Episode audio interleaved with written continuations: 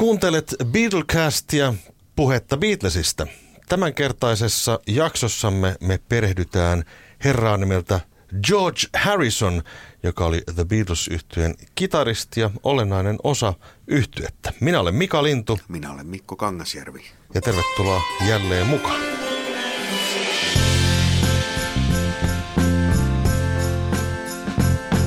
George Harrison on kaveri, joka ehkä tietyssä mielessä, kun puhutaan Beatlesista tämmöisenä bändinä ja yksikkönä, niin tunnetaan enemmän kitaristina. Jotkut tietävät kyllä, että hän on biisejäkin tehnyt, mutta aika usein Beatlesin historiassa John ja Paul ovat siinä valokeilassa. Mutta olisiko nyt aika nostaa George jalustalle? Sehän on meidän tehtävämme tässä nyt seuraavan, seuraavan noin 40 minuutin aikana. Kyllä vaan. Georgehan oli Beatlesista kaikkein nuorin ja tota, erässä haastattelussa tota, hän sanoi, kun hän oli jo yli 40-vuotias, että silloin kun hän liittyi tähän Quarryman yhtyeeseen aikoinaan, niin hän oli reilut kuusi kuukautta nuorempi kuin Paul, ja hän on sitä edelleenkin, joka kuvasti, että hän on vähän semmoinen kuin pikkuveli bändissä. Joo, ja kyllähän se ikäero siinä vaiheessa, kun ollaan alta kaksikymppisiä, niin se on aika iso sitten, jos se on vuodenkin, niin, niin tota, voin kuvitella, miltä se on tuntunut olla se pikkuveli. Mm. Ja sitten onhan sitä nyt sitten ihan esimerkkejä, kun olivat Hampurissa, niin ne joutui sieltä lähteen poiskin sen takia, koska George oli alaikäinen. Niin. Hän ei saanut äh, keikkajärjestäjät äkkäsit, että toi alaikäinen toi kaveri, että ei ne voi täällä soitella ja oleskella, niin pojat joutuivat lähteen kotiin. Ja melkein yhtiökin meinasi tyssätä vähän siihen, että tota, varmaan siinä vaiheessa, kun hän joutui sieltä Hampurista yksin tule, tulee pois, niin voi olla, että siinä kävi mielessä yhtä ja toista sitten nuorella miehellä, että nyt oliko tämä nyt tässä. Kyllä. George oli kitaristi ja oikeastaan senhän takia hänet otettiinkin yhtyeeseen. Hän onnistui vakuuttaan taidoillaan. Juuri näin, ja Johnin erityisesti nimenomaan. Kyllä, joo.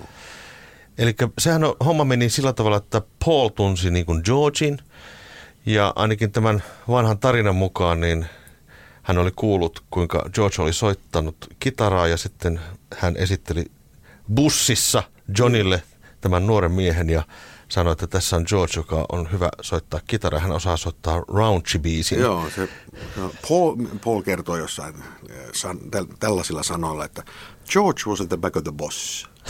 He could play raunchy. ja, ja näin kävi, että tota, John sanoi, että no ota kitara esiin ja esitä tämä biisi.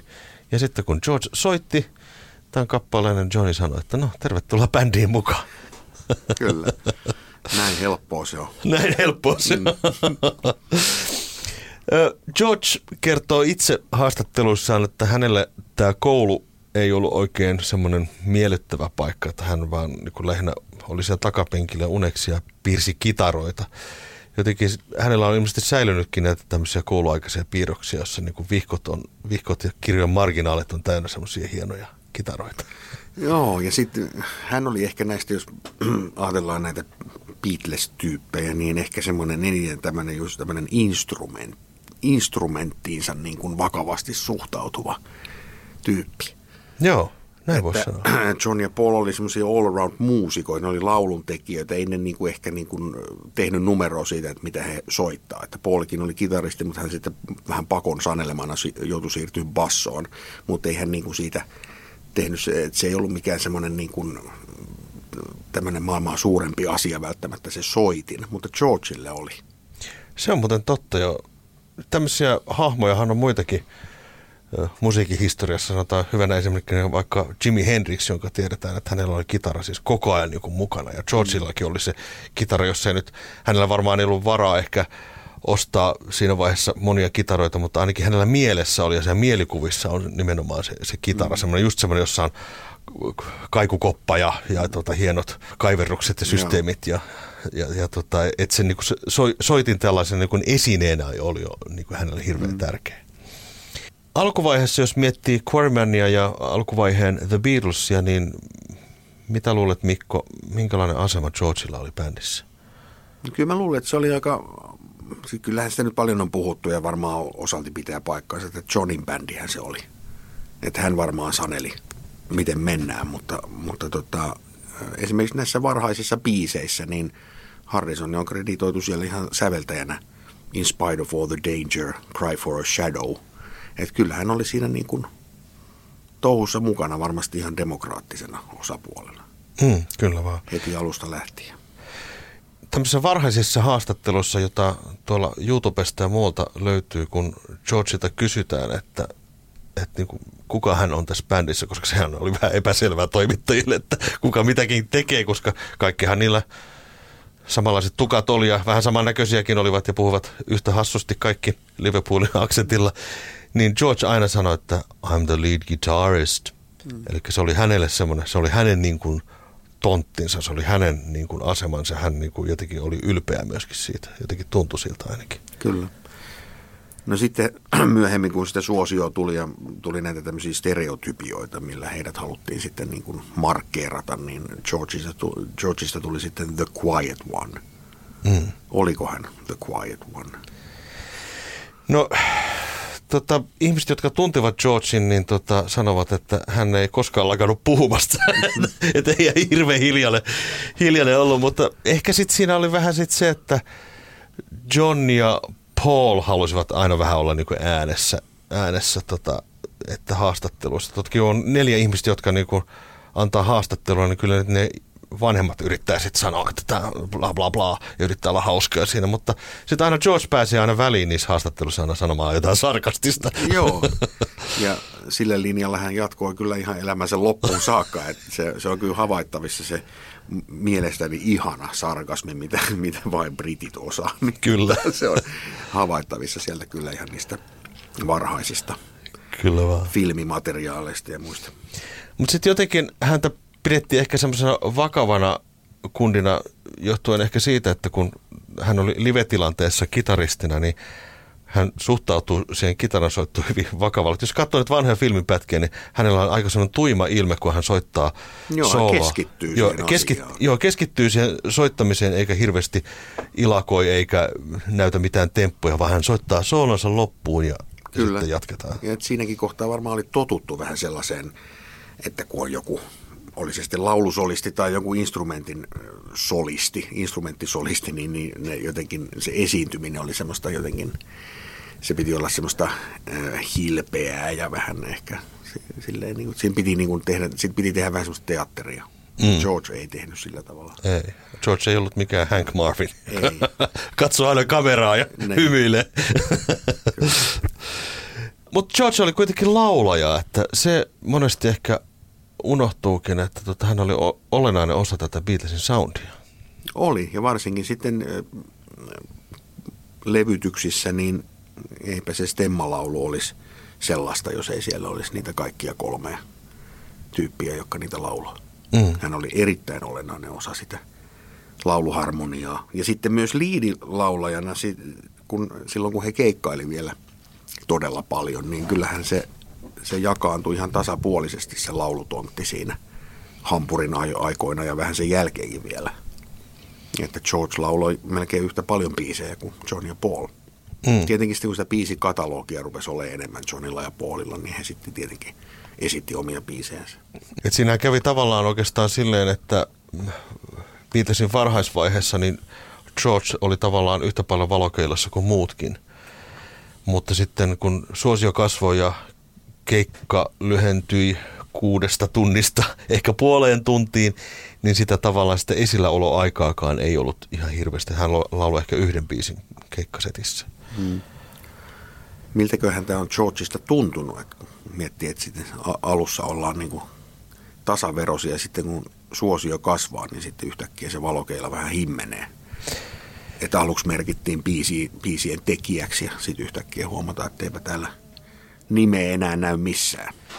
Miten se, se on hänen vaikuttanut? Se on hyvä kysymys. Mä en tiedä, tota, onko hän kuinka paljon sitä asiaa niin kuin esille ottanut, mutta voisin kuvitella, että vähän niin kuin psykologisesti, jos sä ajattelet, että sä oot samassa rivissä ja sitten niin kuin sut hivutetaan vähän niin kuin sinne taakse, niin ei se välttämättä niin kuin hyvältä tunnu siinä vaiheessa. Varsinkin nuorella miehellä, jolla on vähän egoa ja mm. tämmöisiä ehkä kunnianhimoja vastaavaa, niin Voi olla, että siinä vähän tulee semmoinen, että, että tuota, hetkinen, se, se tapahtuu todennäköisesti vaivihkaa. Mm, että sehän, pikkuhiljaa. Niin, pikkuhiljaa. Sitten hän huomaa, että hetkinen, mitäs tässä näin kävi?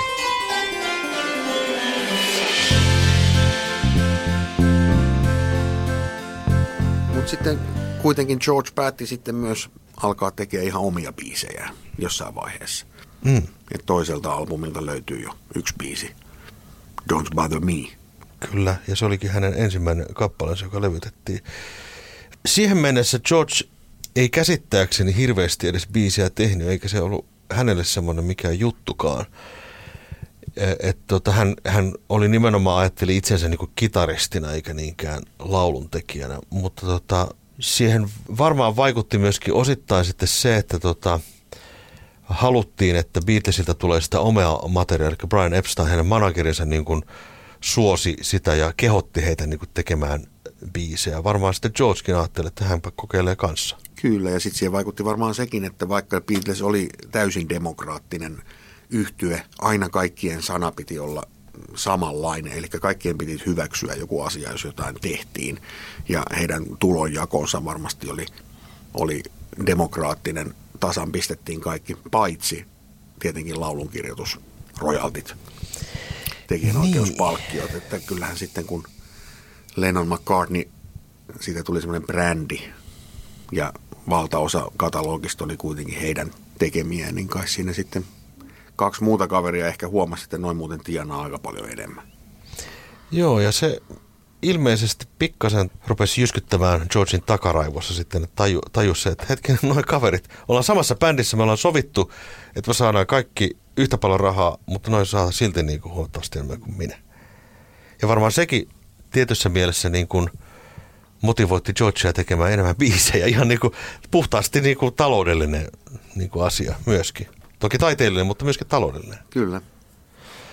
No Mut, niitähän rupesi sitten tulemaan niitä biisejä. Mm. Siinä oli sitten pari levyä, mihin ei, että se oli semmoinen Don't Bother Me oli kokeilu, mutta sitten vasta vuonna 65 Help-albumille sitten tuli seuraavat biisit. Ja siitä eteenpäin se on se myy, yksi näistä myyteistä, että Harrisonilla tuli aina kaksi biisiä levylle, mutta eihän se nyt pidä paikkaansa aina, läheskään aina, että jollain levyllä oli yksi biisi ja jollain oli neljä. Niin. Että muutamalla oli toki se kaksi. Revolver-albumilla on hirvittävän merkittävä asema Georgeilla, Georgein suhteen niin kuin biisin kirjoittanut, koska siellähän on kolme biisiä ja levy alkaa George Harrisonin tekemällä biisillä Taxman. Mm. Nythän tästä tulee uudelleen julkaisu tässä vuonna 2022, joka todennäköisesti valaisee pikkasen enemmänkin tätä Georgein roolia tässä levyn tekemisessä ja muutenkin, mutta jotenkin se, että hänellä kuitenkin oli aika paljon materiaaleista loppupelissä tietyllä levyllä. Mitä ajattelet, että mistä se johtuu, että hänellä jollakin levyllä on vain yksi ja jollakin vähän enemmän? No musta tuntuu, että ei sillä niitä biisejä nyt ollut sillä tavalla. Ei, ei niitä tullut sillä liukuhihnalta niin kuin Johnilta ja Paulilta. Että George teki biisejä jotenkin silleen tarpeeseen tai sillä, että hänelle saattoi tulla inspiraatio vähän harvemmin. Ja se koski tavallaan hänen ihan uransa ihan loppuun saakka, koska ei häneltä ihan tolkuttomasti ole semmoisia ylijäämäbiisejä mistään. Mm. Että hänen sololevytkin on niinku, niitä oli tarpeellinen määrä niitä biisejä ja sillä sipuli. Eikä mm. niitä Beatlesin aikanakaan varmaan kauheasti sen enempää. Me tiedetään ehkä vajaa kymmenkunta sellaista George-biisiä, mitä ei julkaistu mm. levyillä. Niitä on jonkun verran, mutta a- aika vähän. Et siinä ihan loppuvaiheessa sitten, kun hän teki oman All Things Must Pass soololevyisen materiaalin, niin sitten sitä varmaan alkoi olemaan. Että niin. sitten hän antoi muutamia sinne White Albumille ja Abbey Roadille, mutta mä luulen, että nekin on syntynyt siinä sitten ihan sen vuoden kahden aikana lopulta ne biisit. Siinä varmaan oli osittain johtu sit, sit tietenkin siitä, että John ja Paul oli semmoinen niin kuin biisin kirjoittaja pari, jotka niin kuin sparraili toisiaan ja antoivat jatkuvasti ideat. Hän, hän teki siis semmoista, että he menivät toistensa kämpille ja nyt ruvetaan tekemään biisejä he tekivät. Ja Georgillahan ei ollut semmoista niin kuin partneria siinä ei. kohtaa. Mutta jos miet, mietitään näitä niin kuin, uh, Lennon McCartney, Harrison, Starkey, näitä krediittejä, niin olisiko tämä nykyään mahdollista tällainen? Mm, no, Tiukka jako. Lennon, Lennon McCartney on sellainen varhaisessa vaiheessa jo päättivät, että ne kaikki biisit merkitään sillä tavalla, vaikka ne olisi ainoastaan toisen osapuolen tekemiä. Että se on vähän semmoinen brändi, joka päätettiin sitten pitää hamaan loppuun saakka. Mutta jos ajatellaan nykypäivän laulun tekemistä, niin paljon tehdään biisejä tiimeissä, missä saattaa olla neljä, viisi tyyppiä ja kaikki, kaikki niin kuin osallistuu siihen biisin tekemiseen ja antaa luovan panoksensa siihen ja saa sitten myös tekijänoikeuskorvauksia ja heidät merkitään kaikki biisin tekijöiksi. Että jos tämmöinen ajattelu olisi ollut vallallaan silloin 60-luvulla, niin voihan olla, että Beatlesin kaikki jäsenet olisi merkitty biisin tekijöiksi. Onhan siellä paljon sellaisia jotain kitarariffejä, jotain välimelodioita, kaikki tämmöisiä, mitkä todennäköisesti on esimerkiksi Georgein tekemiä.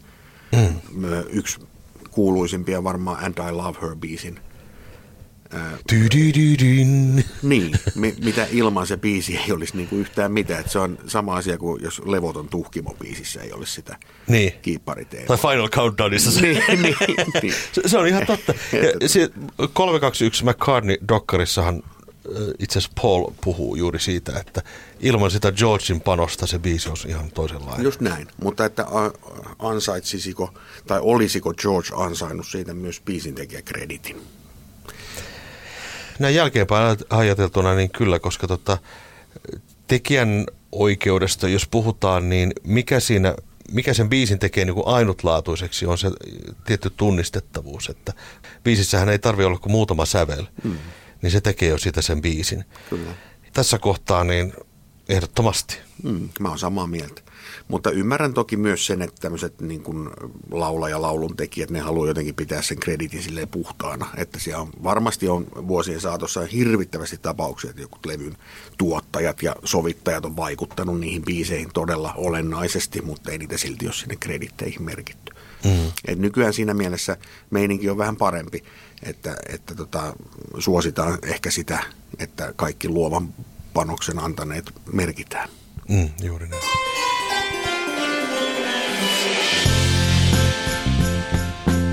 No mitä sitten George ajatteli itse laulun tekijänä? Mä nyt tämän, tuossa kun puhuttiin näistä Beatles-kirjoista, niin Hunter Davis kirjoitti ö, ensimmäisen virallisen Beatles-kirjan ja tässä on tässä kirjassa on haastatteluja, jotka on tehty vuonna 1968, eli silloin on tavallaan se Georgein semmoinen lauluntekijän kukoistus ehkä niin kuin lähtenyt käyntiin ja hän on niin kuin nupusta muuttumassa kukaksi. Ja hän puhuu laulun tekijöydestään tällaisin sanoin, suora siteraus tästä Hunter Davisin kirjasta. Johnia ja Paulia George pitää varsinaisina säveltäjinä ja laulujen kirjoittajina – Hänestä tuntuu, että hänen ei tarvitse vaivautua, kun ne ovat niin hyviä, ellei hänellä satu olemaan jotain erityistä päässään. En tiedä, mihin suuntaan haluan lähteä nyt. Todelliset intialaiset klassilliset laulut ovat toisenlaisia kuin ne intialaisvaikutteiset poplaulut, joita täällä tuotetaan. Nehän ovat aivan tavallisia iskelmiä, joissa on hiukan intialaista taustaa. En ole edes varma niistä, joita olen itse kirjoittanut. Fanit kysyvät, miksi eivät John ja Paul anna hänen laulaa enemmän. Ei ole totta, etteivät he antaisi minun laulaa. Laulaisinhan minä, jos haluaisin. Minä vain en viitsi.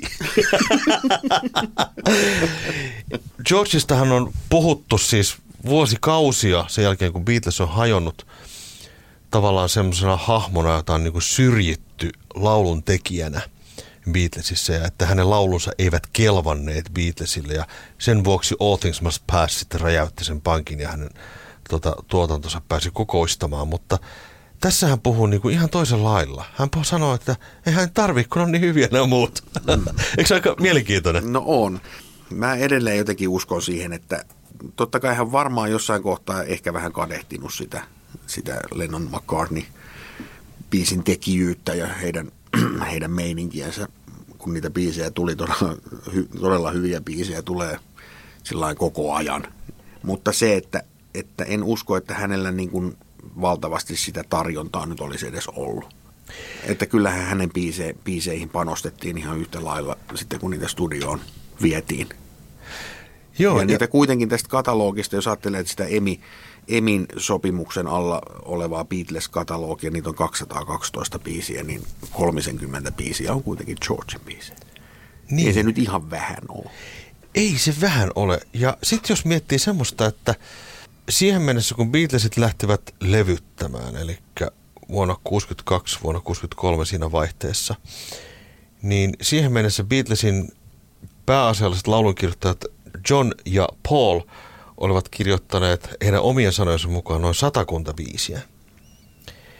Ja nämä ensimmäiset Johnin ja Paulin tekemät biisit eivät ole päätyneet äänetteille.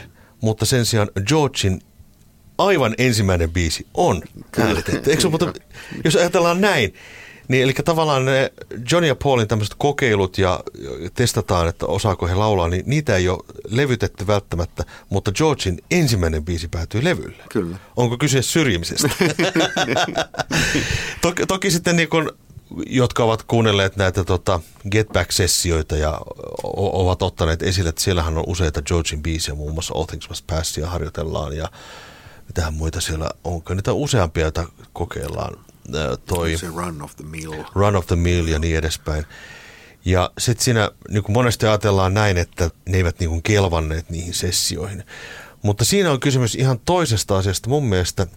Niissä Get Back-sessioissa oli toki valtava määrä biisiä muillakin, mutta ne eivät olleet valmiita. Hmm. Eli mä oon sitä mieltä, että sille levylle ja siihen leffaan ja siihen soundtrackille otettiin ne biisit, jotka olivat alusta loppuun saakka valmiita. Ja nämä Georgin biisit, All Things Must Passit ja muut, ne olivat raakileita. Ne eivät saaneet, nehän harjoitteli All Things Must Passia monta kertaa, useampaan otteeseen. Ja minkä takia se ei päättynyt enää jatkojalostuksena, että tuli vaan aika vastaan. Kyllä. Kyllähän siinä Näin. samalla tavalla harjoitellaan jotain Abbey Roadille päätyneitä biisejä, niin. mitkä ei nekään ollut vielä valmiita. She Came In Through the Bathroom Window esimerkiksi. Aivan. Vielä, niin, niin tota, ihan sama koskee näitä Lennon McCartney-biisejä. Niin, ne ei vaan ollut vielä valmiita. Eli Eli tässä musta voidaan murtaa myytti, että George Harrison olisi jollain tavalla ollut syrjäytetty biisintekijänä. No en minäkään nyt siihen usko, mutta jonkun, se, semmoinen, mitä on niinku ihan, mistä on ehkä vähän faktaakin, mm, voi olla osa myyttiä, mutta esimerkiksi Jeff Emerickin kirjassa jotenkin tulee selkeä, selville, että George Martin jotenkin ei olisi aina ollut niin kovin innoissaan Harrisonin biiseistä. Mm. Periaatteessa se on taikka miksei periaatteessa, mutta se on hyvin mahdollista, jos miettii, että ainakin kaksi biisiä tuossa vuodelta 67 eivät päätyneet, niin kuin Sgt. Pep, jota tehtiin suurin piirtein tuossa Sgt. Pepper-sessiossa, mm. eivät päätyneet sille levylle, mutta ne kuitenkin toisaalta sitten nauhoitettiin ja julkaistiin sitten myöhemmin Kyllä. Yellow Submarine-albumilla. Vaikka George Martin ei ollut sinänsä innoissaan ihan niistä, mutta kuitenkin tehtiin. Kyllä. Ja sitten ehkä se, hänellä oli kuitenkin se Intia-vaihe, kesti sen melkein kaksi vuotta siinä välissä, että voi olla, että se oli vähän semmoinen, että no, ei kai taas näitä, mutta että tehdään, tehdään pois, että se ei välttämättä ole innostanut ehkä George Martinia ihan hirveästi. Mutta sitten taas toisaalta, mitä hän kuitenkin teki esimerkiksi Within You, Without You biisiin, aivan upeat sovitukset niin kuin et siinä on sitä intialaista sovitusta toki, mutta ne jouset, mitä siellä on, ne on Martinin sovittamat. Kyllähän niin kuin käsitteli niitä ihan samalla levelillä mm. kuin mitä tahansa muitakin biisejä. Kyllä. Et mahtaako sekään nyt sitten lopulta pitää ihan paikkaa? Mm. Mitä ajattelet, mitä vaikutteita Harrison toi oikein Beatlesiin? Carl Perkins coverit. ja riitä riittää. Carl per- Perkins oli hänen suuri idolinsa. No, tota, No ehkä semmoisia tärkeimpiä, no se Intia, Intia-juttua ei tietenkään voi sivuuttaa, koska niin kuin George Harrisonin kiinnostus intialaista kulttuuria ja uskontoa ja mm, musiikkia kohtaan, niin saattoi olla merkittävä tekijä siihen, että ylipäänsä tämmöisestä niin kuin intialaismeiningistä tuli koko, että se popularisoitui länsimaissa siihen aikaan, niin se saattoi Harrison vaikuttaa siihenkin aika paljon. Mutta sitten musiikillisesti niin Beatlesiin, niin kyllä hänellä oli iso rooli siinä näissä folk rock-vaikutteissa. Hän toi uusia instrumentteja, 12-kielisen sähkökitaran, mikä on Hard Day's Night-levyllä ihan merkittävässä roolissa. Se muodostaa sen levyn soundia tosi paljon. Sitten hän innostui Dylanista yhtä lailla kuin Lennonkin. Tämmöinen folk rock ajattelu, niin yhtä lailla se tuli sieltä Georgeilta. Hmm. Tuossa mainitussa Get Back-dokkarissahan on useita kohtia, jossa George soittaa jotain Dylanilta. Eli hän niin puski sitä Dylania myöskin niin kuin hirveän paljon tässä Beatlesin tota, sessioissa. Ja, ja tota noin, niin, toki hän oli sitten Dylan hyvä ystävä myöskin, että hän, hän tota, sitä kautta toi myös hänen musiikkiaan sitten bändin tietoisuuteen. Ja oli lopulta samassa bändissä Dylanin kanssa sitten niin. myöhemmin. Kyllä, Traveling Wilburys sitten tuossa 80-luvun loppupuolella. Sitten yksi tämmöinen vaikute, jota moni ei ehkä ole tullut ajatelleeksi. Mä nyt löysin tämmöisen haastattelun YouTubesta, jossa George Harrisonia haastatellaan vuonna 1988. Silloin on juuri ilmestynyt Cloud9 ja sitä tässä vähän promotaan. Ja tässä hän kertoo sitä, että haastattelija kysyi, että kun sä innostuit tästä kitarasta ja sitten innostuit tästä intialaista musiikista, että oliko jotakin muuta, mistä hän oli innoissaan. Hän sanoi, että yksi ö, aikakausi tuossa vuonna 1967 suurin piirtein oli se, että hän innostui muiden kanssa Stockhausenista, eli elektronisesta musiikista. Ja he innostuvat tekemään näitä äänikollaaseja, muun muassa Tomorrow Never Knows, Revolver-albumilla on yksi tämmöinen esimerkki sitten Revolution 9 ja itse asiassa George Harrisonin ensimmäisellä soololevyllä Wall albumilla on tämmöinen Dream Scene-niminen äänikollaasi, joka on tehty huomattavasti aikaisemmin kuin Beatlesin tämä Revolution 9. Eli George Harrison oli yksi näistä hahmoista, joka oli innostunut näistä äänikollaisesta ja tämmöistä avantgardesta. Ja sitä ei moni ehkä oikein ole hahmottanut. Jotenkin ajatellaan, aluksi on ajateltu, että John oli vain se.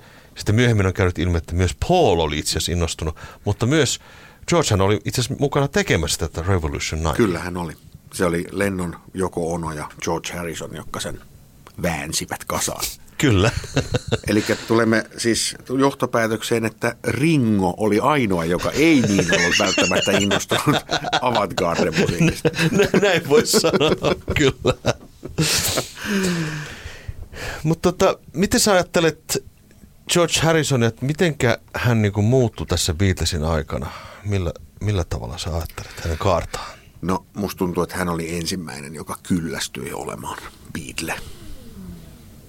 Et ihan sieltä varmaan jo sieltä 64-5 sieltä vuosista lähtien, niin hän oli ensimmäinen, joka kyllästyi siihen. Ja käsittääkseni hän oli muun muassa niitä ensimmäisiä, joka sanoi, että nyt loppuu kiertueet. Että mm. Ja kaikki muut menivät sitten hänen, olivat samaa mieltä kylläkin, mutta George niin kuin sanoi sitä ääneen, että nyt, nyt hän ei jaksa enää tämmöistä touhua. Kyllä hän suhtautui elämään ja asioihin lopulta varmasti aika vakavasti. Hän oli introvertti mm. ja varmaan kärsi, kärsi siitä, siitä hillittömästä, mitä me ei voida kukaan edes ymmärtää, millaista se on ollut. Niin minkälaista se, olla lukittuna sukseen. hotellihuoneeseen ja peläten, että milloin joku käy hänen kimppuunsa ja niin edespäin, niin edespäin. Ja hän, hän myös jollakin tavalla kyynistyi aika varhain mm. koko musabisnekseen ja ylipäänsä tämmöiseen valtavaan suosioon ja materialismiin ja näistä hän kirjoitti sitten myöhemmin laulujakin vaikka kuinka paljon. Kyllä vaan. Ja se hengellistyminen alkoi sitten jo siinä. Se Intia, Intia-juttu oli ensimmäisiä merkkejä sitten siitä, että mitä hän elämänsä loppuun saakka sitten harjoitti tämmöisiä hengellisiä asioita. Hmm tai henkisiä asioita, mieluummin sanotaan näin. Mm.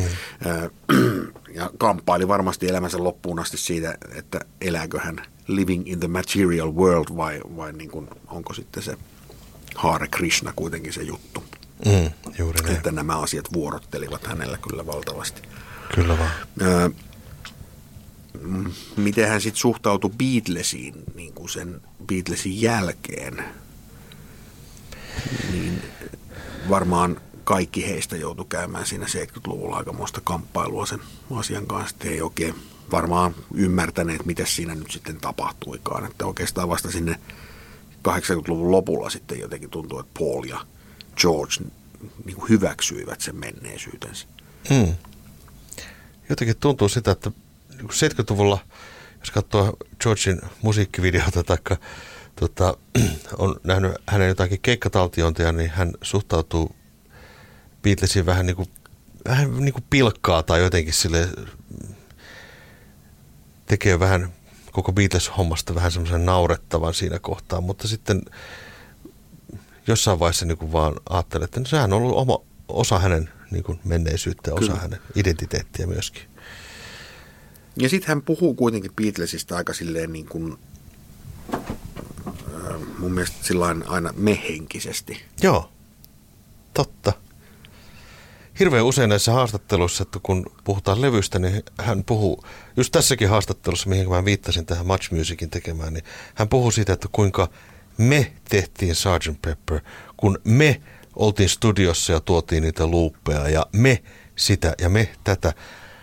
Hän kuitenkin suhtautui Beatlesiin, hän puhuu niin kuin näistä Johnin ja Paulin biiseistä niin kuin ikään kuin ominaan, vaikka hän ei ole välttämättä ollut se säveltäjäkreditti siinä, mutta hän puhuu niistä, niin kuin, että he ovat tehneet nämä, mm. nämä biisit. Ja se, se musta on semmoinen niin kuin huomio, joka varsinkin näissä myöhemmissä haastattelussa tulee ilmi, että hän ei, hän ei koskaan puhu, että se oli Paulin biisi tai Johnin biisi tai mm. toi teki sitä tai toi, että mä vaan soitin kitaraa, vaan että hän puhuu, että me oltiin studiossa, me tehtiin ja me oltiin sitä mieltä, että tämä on hyvä. Kyllä. Miten voisi Mikko Kangasjärvi ajatella, että mikä asema Georgeilla sitten tässä Beatlesissa oikeastaan oli? Lauluntekijänä, artistina, mit, mitä tästä voisi niin loppuun kaneettina ikään kuin sanoa? No mun mielestä se asema oli yksi neljästä. Mm. Eli ilman häntä se bändi olisi ollut ihan toisenlainen bändi. Ja ihan toisenlainen tarina. Hän mm. oli yhtä tärkeä palanen siinä kuin kuka tahansa muukin.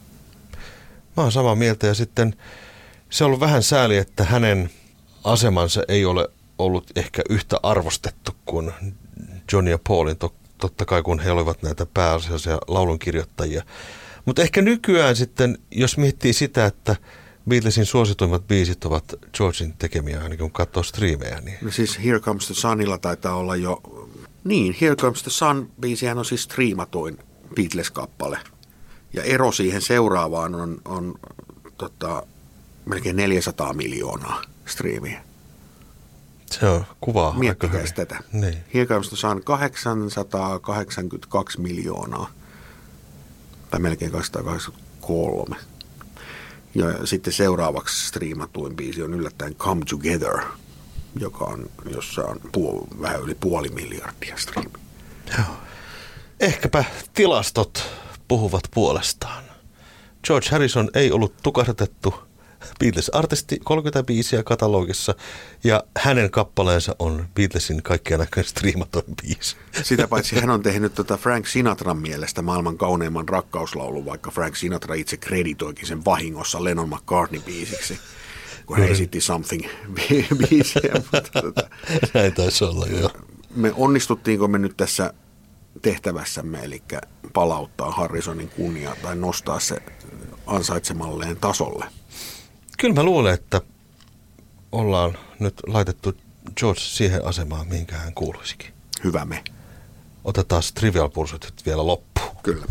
70-luvulla julkaistiin niin sanottu punainen albumi, eli kokoelma, jossa oli Beatlesin varhaistuotantoa tuplalevy, mikä oli ensimmäinen biisi tällä vuonna 1973 julkaistulla albumilla. Mm, love me do. Jep. Mikä Beatles-laulu on kirje julkaisijalle mm. tai kustantajalle? Mm, Paperback Writer. Kyllä.